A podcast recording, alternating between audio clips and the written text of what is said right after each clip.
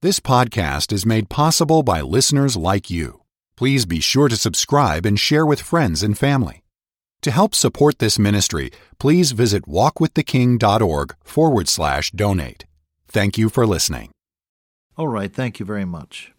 And hello again, radio friends. How in the world are you? You doing all right today? It's your good friend Bob Cook, and I'm glad to be back with you for another look at the Word of God. And we're walking around these days in the book of First Thessalonians. Catherine Marshall, while she lived, founded a work called the Intercessors. And it's a group of people who uh, voluntarily band together to pray for the needs of others. They have a little publication that comes my way every other month or so. And in this one is the story of the mother of St. Augustine.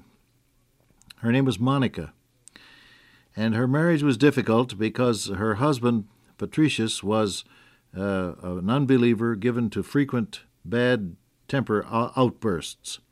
They had two sons, and the oldest one, Augustine, was especially gifted and brilliant, but uh, rebellious and uh, had wanted nothing to do with uh, the faith of his mother.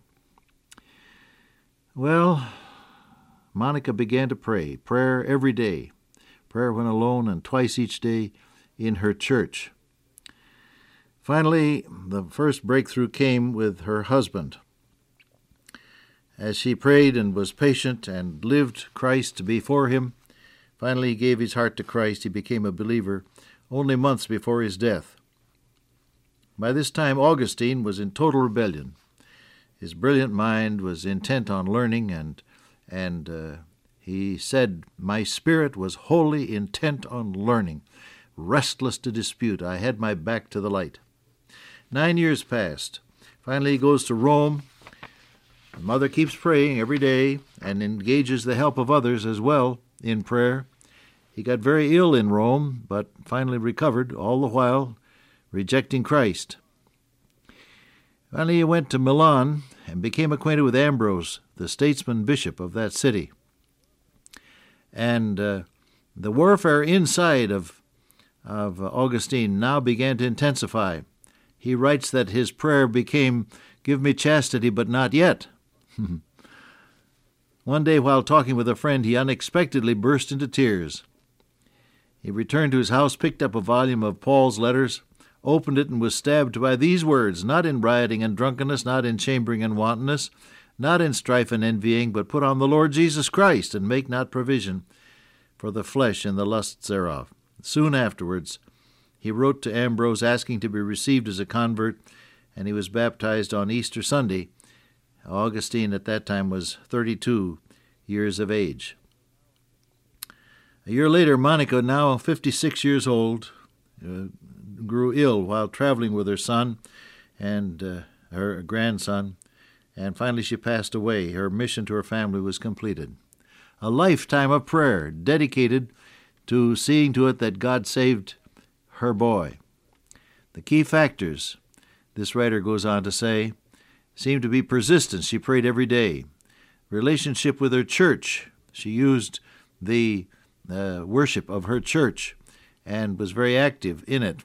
Tears. There was no holding back of emotions and the prayers of others. Monica sought the help and prayers of others, knowing that there was extra power in the prayers of many. And then trust. Her trust was always in God, trust in His timing, trust in His power, and trust in His love. I thought that was a good reminder to some of us who may have been praying for a good long time for someone who's unsaved or someone who has strayed, uh, someone who is difficult, or maybe even impossible, as the saying is. Don't give up. Intercession, intercession, praying for others. And get the help of others to pray with you for those for whom you're burdened. Mother's Day is just around the corner. And all of you Christian mothers and grandmothers, hang on in prayer. You are God's anchor in the ship of life, and you hold things steady while the waves are tossing and while people are on their way to a decision. So keep on praying and keep on believing. Let me encourage you to do that. Well, turn with me to 1 Thessalonians. Paul said, Our gospel came to you not in word only, but also in power, and in the Holy Ghost, and in much assurance, as you know what manner of men we were among you for your sake. Ye became followers of us and of the Lord, having received his word in much affliction with joy of the Holy Ghost, so that you became examples to all that believe in Macedonia and Achaia.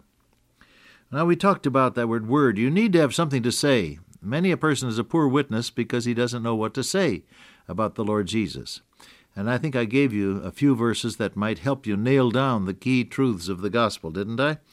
Then we talked about power, and that's the same word that's used in, in Romans 1. The gospel is the power of God unto salvation.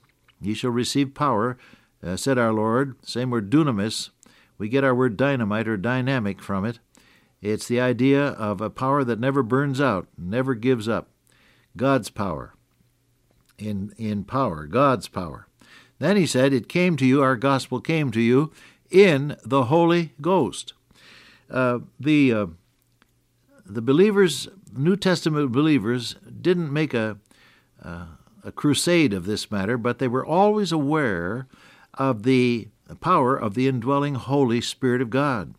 as you read the record, you'll find the, the words Peter, full of the Holy Ghost, said, uh, Saul, full of the Holy Ghost, said, there was a conscious dependence upon the fullness of the Holy Spirit of God. I think we need to get back to that these days. Don't you agree, dear friend? Uh, don't be afraid of fanaticism. Dr. Donald Grey Barnhouse had a good saying along that line. He said, Fanaticism is not too much religion, it's too little brains. If you stick to the Word of God and believe what it says plainly, and tie your life to what you know to be the will of God and open your heart voluntarily by faith to the blessed Holy Spirit who comes in to dwell when you get saved, let him occupy every room in your heart house, my friend, you're going to know something of the power of God as manifested by the Holy Spirit of God. Jesus said, When He is come, He will convict the world of sin and righteousness and judgment. The Holy Spirit of God, working and speaking and living through you, has a convicting effect upon people around and uh, shows them their need of Christ in the Holy Ghost. How do you make this real? Uh, my interest always is, is trying to put shoe leather on these truths so that we can apply them. You're witnessing for the Lord Jesus Christ, or perhaps you don't have any opportunity to say anything that is even remotely religious and you have to live through a busy day. How do you live it in the Holy Spirit? I think it's a matter of conscious dependence upon your Lord every moment of the time. I used to tell the students at the college, pray your way through the day, and I had a little routine that I went through there. Pray when you wake up, say good morning, Lord, instead of good Lord morning, and pray before you greet your roommate with a loving snarl, and pray before you start your first class, and pray before you engage even in a casual conversation in the hallway and pray before you go on a date, and pray before you make a decision. And if you're in business, pray before you go to the office. And then pray before you start your first task of the day. And as the day goes on, every time you turn to anything new, pray that God may guide you. Pray before you answer the phone. You don't know who it is on the other end. Pray before you sign a contract. God has already read the fine print. Pray before you open a letter. You don't know if it's a check or a bill. There's a difference. Pray before you make these decisions in life. Oh, yes, God can guide you.